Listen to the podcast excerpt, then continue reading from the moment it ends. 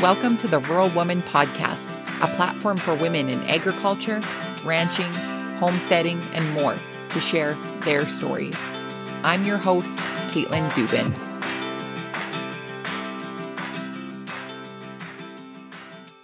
This week's episode of the Rural Woman Podcast is brought to you by Local Line. Local Line is an e-commerce platform that helps farmers and local food suppliers direct market their products online, access new markets, and stay organized.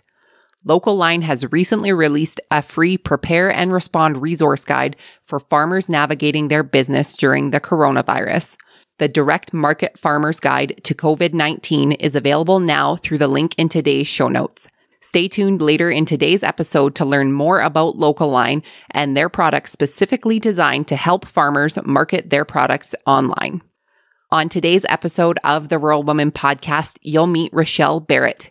Richelle is a rancher, photographer, and blogger from Havre, Montana, whose name might sound familiar to those of you who have been listening to the Rural Woman Podcast from the beginning. I am so excited to connect and share Richelle's story with you. But before we get to today's episode, let's go over the review of the week. This week's review comes from Deborah, all the way from Ireland. This 5-star rating and review says, "Amazing podcast for anyone interested in farming and agriculture. I only recently discovered this podcast just by chance, and I love it. I binge listened to all of the episodes, and I'm only sad I have to wait for a new one now. We recently moved to a house in the country, and I'm looking forward to getting animals.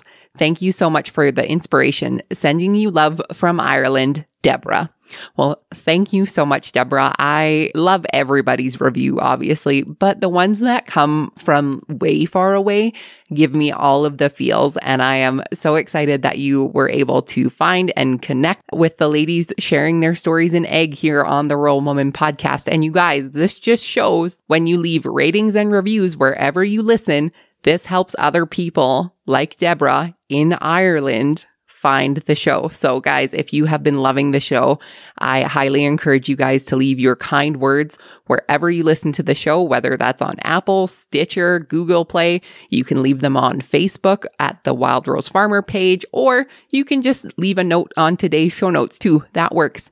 Anything really helps get the word of agriculture out into the world. So without further ado, my friends, let's get to today's episode with Richelle. Hi, Richelle. How are you? I'm great. How are you? I am doing so good. Thank you for joining me on the Rural Women Podcast today. Yeah, thanks for having me. I'm really excited to be on your podcast. I am equally excited to be talking to the infamous Richelle Barrett. And for the listeners who have been listening for a very long time, the name Richelle Barrett should ring a bell for you. But for the listeners who are unfamiliar with who you are, tell us a little bit more about yourself and where you're from. Okay, so I am from Havre, Montana. So we are about 40 miles south of the Canadian border, kind of in north central Montana. And I raise cattle with my husband, and I grew up on my family's ranch where we currently live and work with my parents. So that's kind of a little about me. I'm a writer and a blogger, and I guess that's kind of me in a nutshell.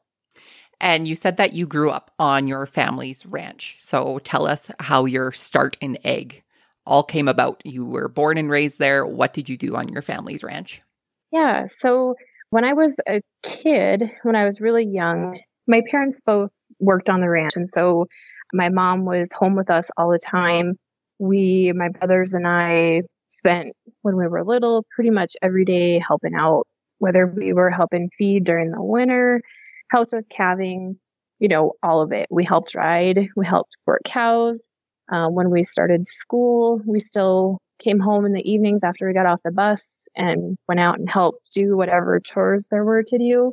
As I got older, I was in 4-H and started breaking my own horse, really got interested in breaking horses and working with horses more so than really caring about the cattle so much. So I just kind of have been immersed in it my entire life.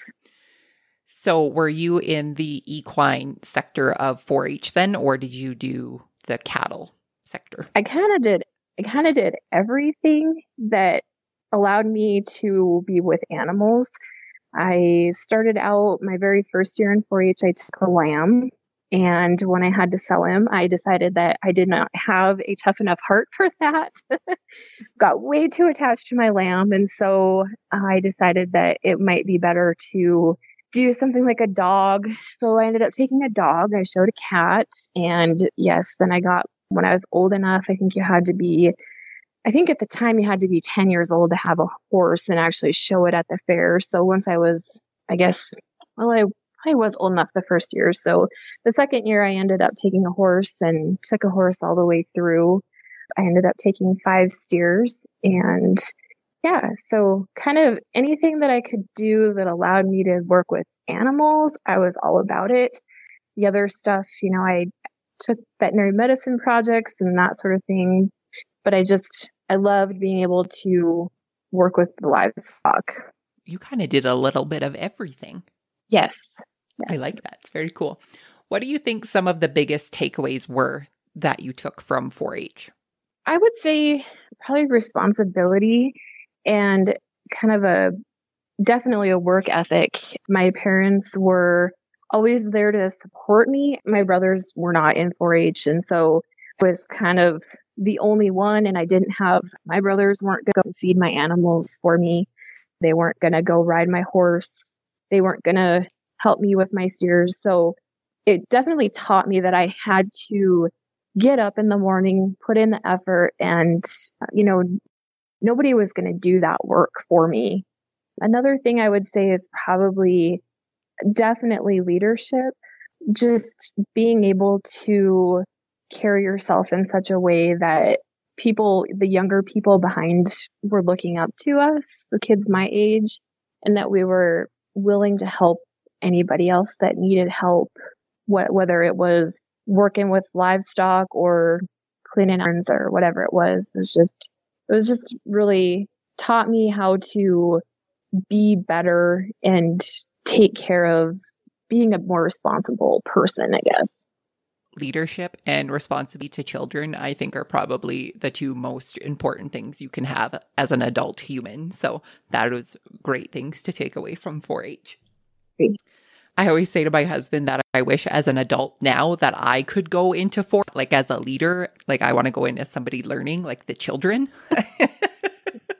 Because like you said, the thing with the lamb, it's like having the heart to sell them at the end. It's like, oh my gosh, that's the hardest part. It is for me too. So yeah, for sure. So growing up on a ranch and being immersed in this lifestyle, was there ever a time in your life that you thought like, I do not want this to be my life going forward. I want to get a big girl job in the city, somewhere outside of agriculture. I think probably when I was really little, before I probably got into middle school, so probably through middle school and grade school, I probably thought, this is not what I want to do. We never got to go anywhere. We never got to leave the ranch. If we did go somewhere, it was a typical rancher vacation where you see everything from the highway. And if we were gone for 3 days, that was like a big deal. We missed out on a lot of things because of calving or the weather. And I just didn't know at the time. I can remember thinking, gosh, this just really isn't what I want to do for the rest of my life. And then the older I got, the more I ended up working retail jobs through high school and having to work off the place and having a part-time, whatever it was through school. I really missed being in the thick of, being able to go ride every day or being able to just do whatever, be outside, do those things. And so I went to college and I got married. We just it's always been our goal to just, have our cattle and be able to get back working into the ranch full time. I like what you said about how you never got to go and do anything and get to see everybody else take those vacations during the summer or even during calving season and that kind of stuff. I can relate to having I guess, the opposite feelings now, because I came from outside of ag where I got to go do all of those things and have all of the fun during this. And now all of my friends look at me like during the winter when we get kind of our downtime and they're like, you get to go everywhere and do everything. I'm like, I think you guys forget the other 8 months of the year where we're actually stuck here and don't get to do anything. So yeah, as much as you're kind of stuck here during those times, you do have the flexibility on the other times to actually go out and do things. So yeah, I think that is definitely a bonus of this lifestyle that people on the outside don't get to see all of that often. Great. The Rural Woman Podcast is supported by Local Line. Who is Local Line? They're an e-commerce platform for farms and local food suppliers so you can sell online and save time managing your business. They also have a completely free website builder that you can use without even having a Local Line account. Here are some great tips the experts from Local Line shared for helping your online store generate sales. First, have a catchy and consistent branding. Your brand should match your products and be easily identified as yours. Second, complete your About section so you can share your unique business story to current and future customers. What sets you apart from everyone else? Your customers want to know. Third, product descriptions are really important. Make sure they're descriptive and include keywords like organic, grass-fed, or gluten-free if it's applicable. And lastly, include pictures. 75% of shoppers rely on photos when deciding whether to purchase, and 63% say images are more important than product descriptions. These tips are more than just great suggestions. They actually work. Riverbell Market Garden in Dresden, Ontario increased their sales by 42% the year they started using Local Line. So stop using phone calls and a notebook to manage your fulfillment and get yourself set up with a website and an online store. Instead of their standard 7-day free trial, Local Line is offering listeners of the Rural Woman Podcast a 30-day free trial of their software and a free premium feature with your first-year subscription. Visit go.localline.ca/ruralwoman to get started. That's go.localline.ca/ruralwoman and start taking control of your business. So you also have a job off of your ranch. So tell us more about that and what you do for a living. Yeah. So outside of all the other things I do work full-time for Northwest Farm Credit Services. I'm what they call a financial specialist. So I process transactions and I'm kind of a glorified teller / loan assistant. I kind of handle all the paperwork and the behind the scenes, and then I'm the first contact for our customers. So it definitely keeps me busy and there's always learning something. It's an industry, banking, that never stays the same. It's always changing. So every day is a new challenge, but I really enjoy it. And it's great to be able to work with agriculture customers and see those people and build those relationships. Build those relationships every day. Yeah. So are you mostly dealing with farmers and ranchers then? Yes. Yep. Pretty much 100% cool. Business. Yeah. Well, hopefully that's always an enjoyable experience. Because hear from other people outside of the industry, they're like, I always love dealing with farmers and ranchers. They're so nice. So hopefully that's the same for you. Yeah. So let's talk about the writer, blogger, and advocate part of your story a little bit more. So for the listeners who heard your name, Richelle Barrett, and they're like, I've heard that somewhere. I know that name before.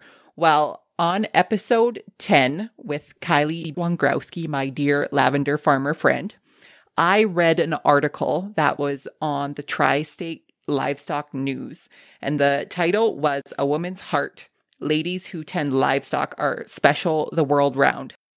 She is young, she is old, she's every age. She's a daughter, a mother, a sister, a wife. She's a horseman, a cattlewoman, a farmer, a veterinarian. She's a bookkeeper, housekeeper, and a keeper of the secrets and the stories.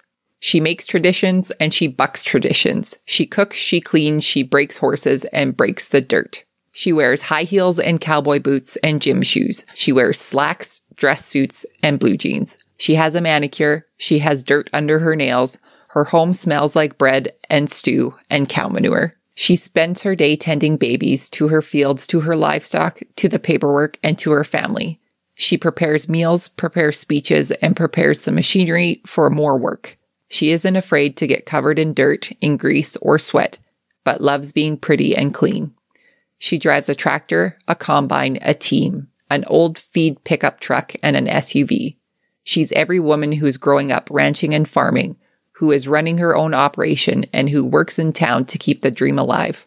Her boots might not set foot in the field or her butt in the saddle every day, but she's agriculture, through and through. She's watched calves be born, lamb die, nurse colts and puppies and barn kitties back to life. She's planted crops, waited for them to sprout, and prayed for the rain.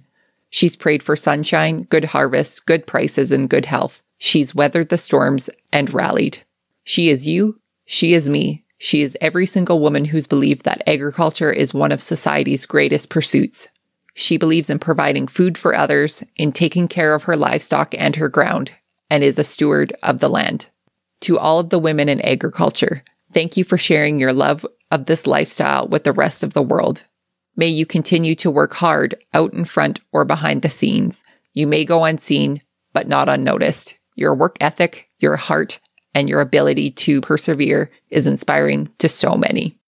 And it was such a beautiful, it brought tears to my eyes every time I read it. I got so many messages and comments after that episode saying, I love what you read, all of the things. But when I saw who wrote it, I saw this name, Richelle Barrett, and it wasn't linked to anything and it wasn't anywhere. So I was like, I need to find who this Richelle Barrett is. And I tried my hardest at Googling.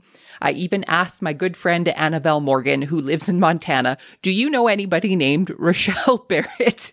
And she laughed at you. Caitlin, that's like asking you if you know Tom from Toronto. Like, no, I don't know. So through the power of this podcast and through social media, my good friends, the Ranch Wives, were able to get from somebody saying, hey, I know who that is. They're from the Prairie Crocus blog. And here we are today, Richelle Barrett. I found you.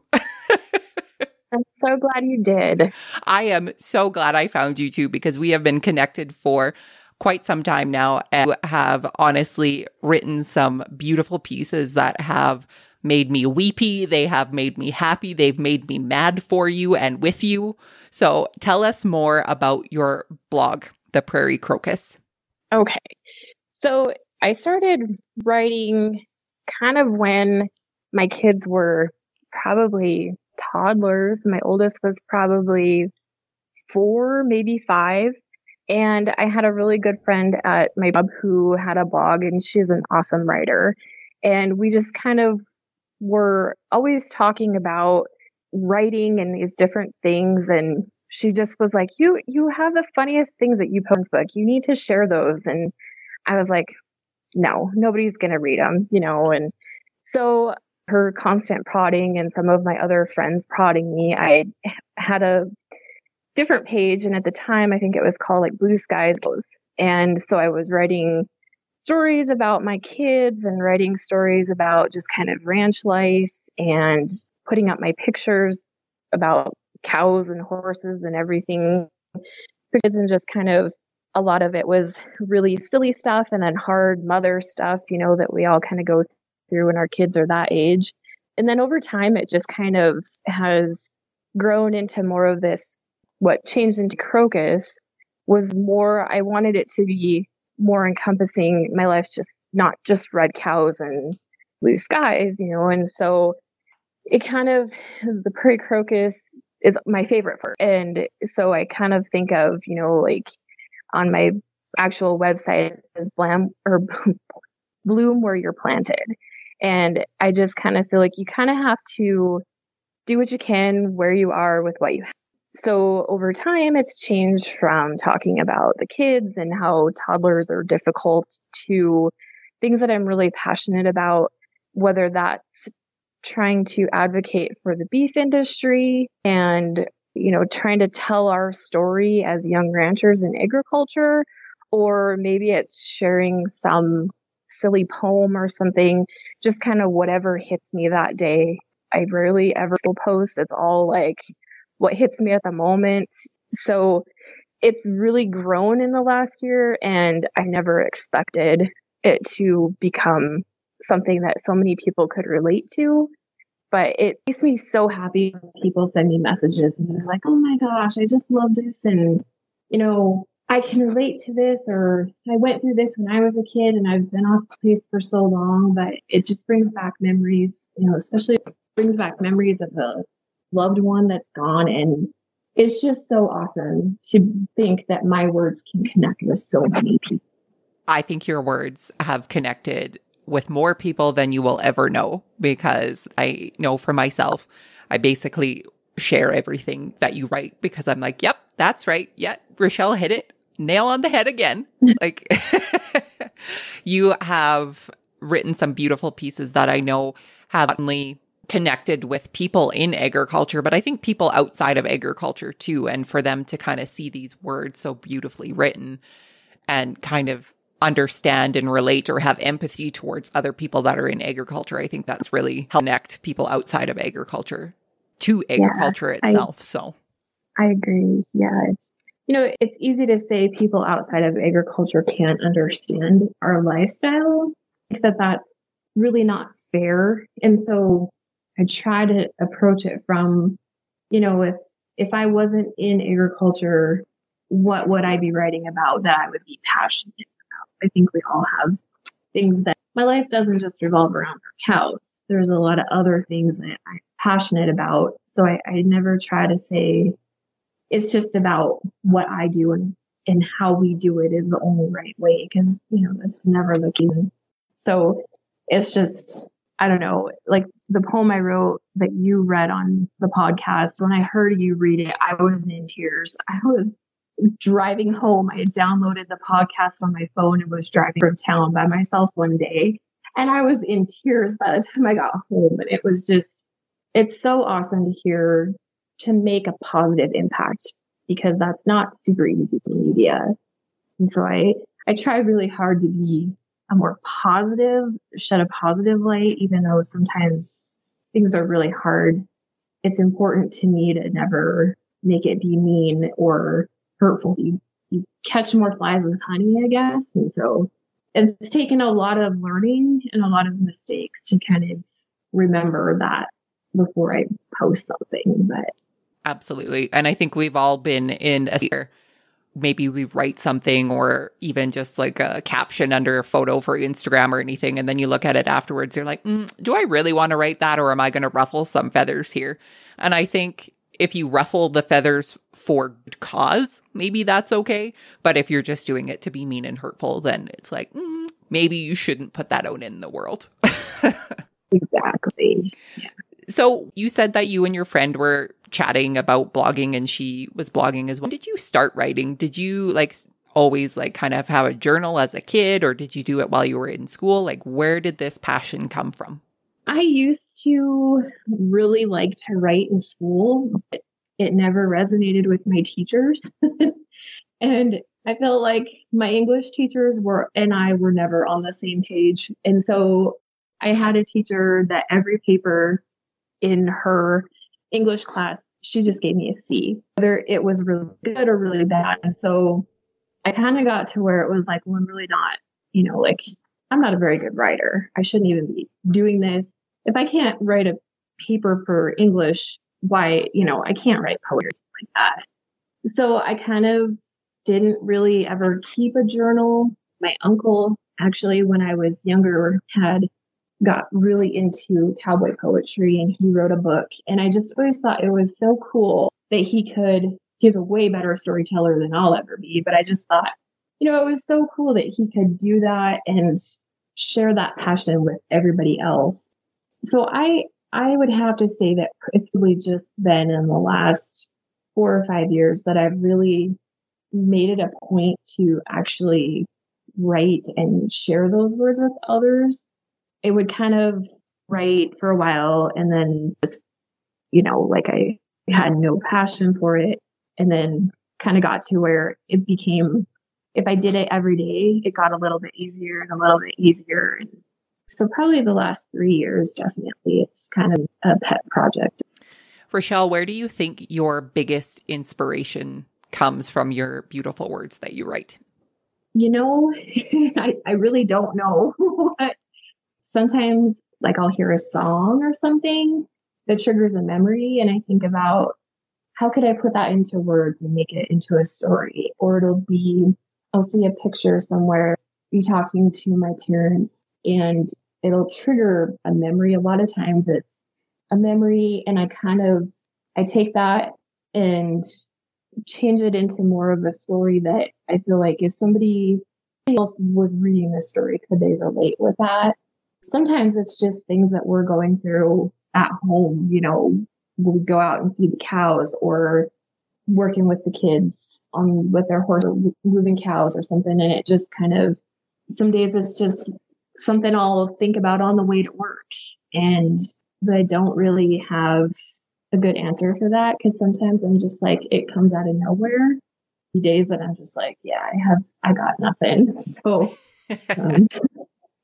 I've tried keeping like an inspiration journal, and I'll write something down and come back to it 2 days later. And I'm like, what in the world was I thinking? Or I have no idea what that means. So it's kind of a spur of the moment thing. If I think of it, I have to write it down or it's gone. Well, I think that is a pretty amazing talent to have, for these words to just come out of you. So I'm happy you have this talent, because they've obviously helped me a lot. So have you been loving the Rural Woman podcast? Are you wondering how you can support the show? Well, friend, I'm happy to announce that I've recently joined Patreon. What is Patreon? Well, it's a membership-based platform that provides a simple way for you to contribute to the Rural Woman podcast every month and get exclusive rewards in return. Memberships start as low as $2 a month. Seriously, that's less than your grande, skinny, extra hot caramel macchiato with whip. Wondering what the rewards are? Well, they include promo codes for Shop Wild Rose Farmer, draws for the Rural Woman podcast merchandise, shout-outs on the show, and more. Your financial support of the Rural Woman podcast will help make it possible for the stories of women in agriculture to continue to be shared. So head on over to WildRoseFarmer.com to find out more information about how you can become a patron through Patreon. You mentioned that your uncle had written a book, and this is my question for you. Have you ever considered publishing a book yourself? Because I think you should.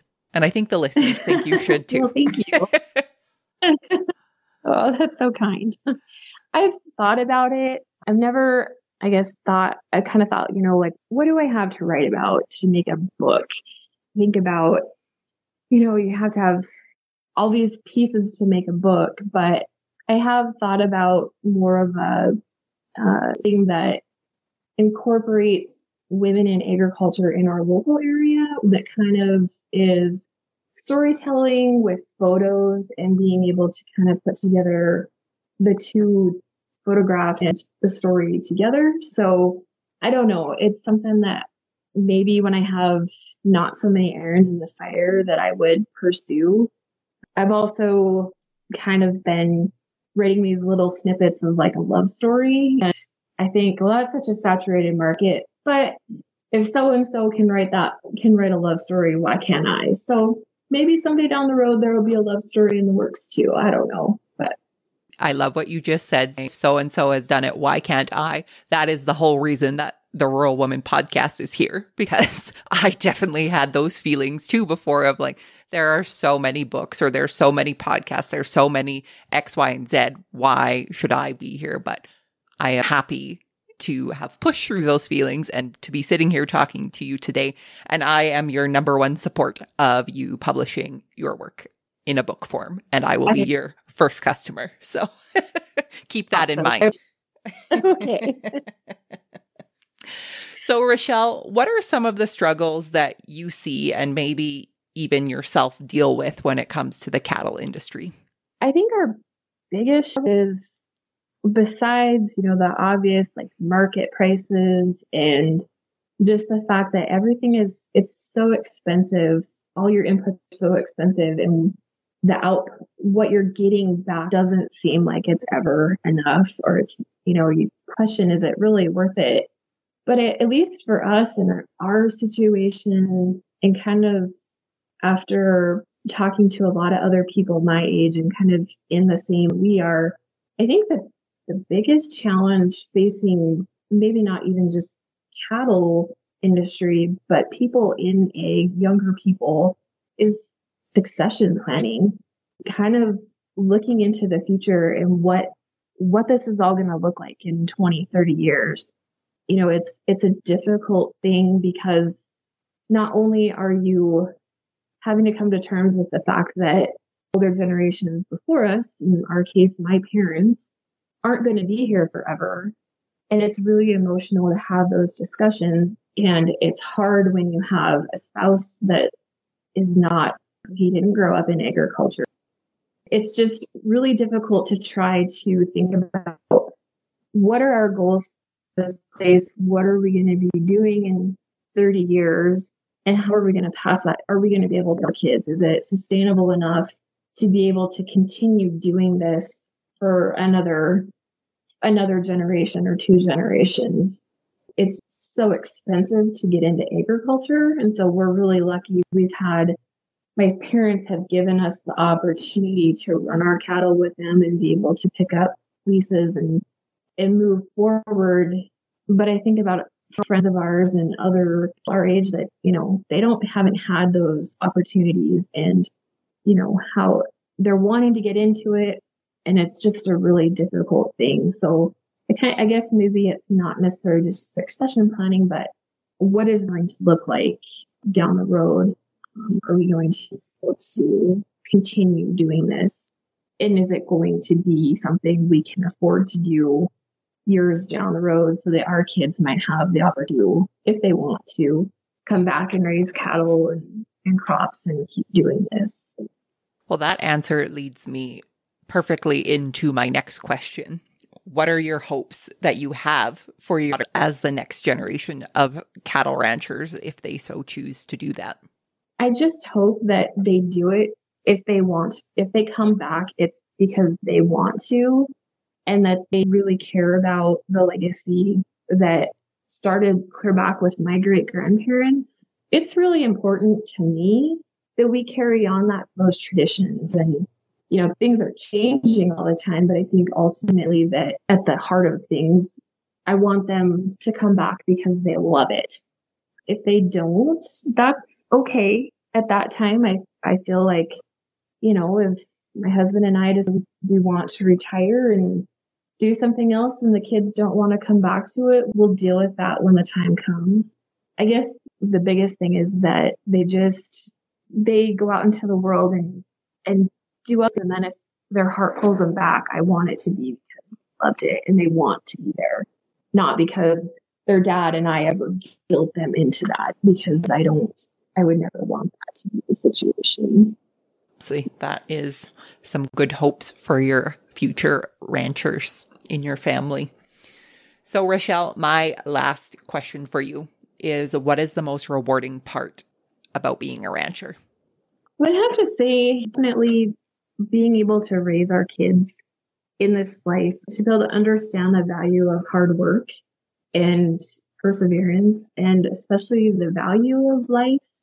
You know, they've heard a lot of things that kids their age don't understand, you know, the death of livestock or these different things that they've gone through.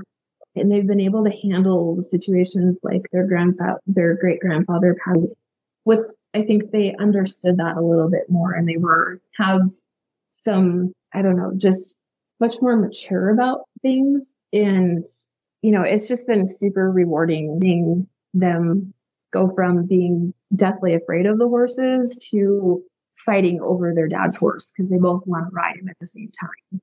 And then I think just the other thing that has been really rewarding is for us raising cattle is just watching all the blood, sweat, and tears that we put into those animals all year round, finally walk across the scale October or November, and then exceeding our expectations, being able to put to know that our breeding program, what we're doing with our, feed and our keeping back of certain animals and that sort of thing is working for us. That's really rewarding. It's changed so much from when I was a kid. Our livestock is so different. Even though we're a commercial herd, we take a lot of pride in killing. And that's been really rewarding when people, the buyers are really happy with them and they want to come back and buy them again the following year. Or, just knowing that we can take pride in a job well done. Absolutely. And I think that you take that pride and you share that through your beautiful words on your blog with everyone else. And I just thank you for being here today on the podcast and continuing all of the hard you do behind the scenes and in front of the scenes with your blog and all of the good things that you're doing, Richelle. It's honestly a pleasure to be sitting here and chatting with you today. Thank you. This is really cool. I never in years imagined that I would be sharing our story with anyone in the whole world that wanted to read it, and definitely never imagined being on a podcast. So this is really awesome. Well, I hope this is a first for you, and I will make sure to put all of the links in the show notes so people can find you and do not have to Google search their butt off before asking you to be on their podcast. So right? No more incognito. No. For the listeners who would like to connect with you after the show, where can they find you online? So I'm on Instagram at the Prairie Crocus. Facebook, it's the Prairie Crocus blog and photography. It's kind of wordy, and then I also have a website. It's the prairiecrocus.wordpress.com. The website is not something that I really keep up on. So Instagram and Facebook are probably the best places to see any daily content. So. Perfect. And I will be sure to put those links in the show notes so people can find you and connect with you with ease. Good. Oh, Richelle, it's been so great talking to you. Thank you so much for being on the podcast today. Yes, it's been great talking to you too, Caitlin. Thank you.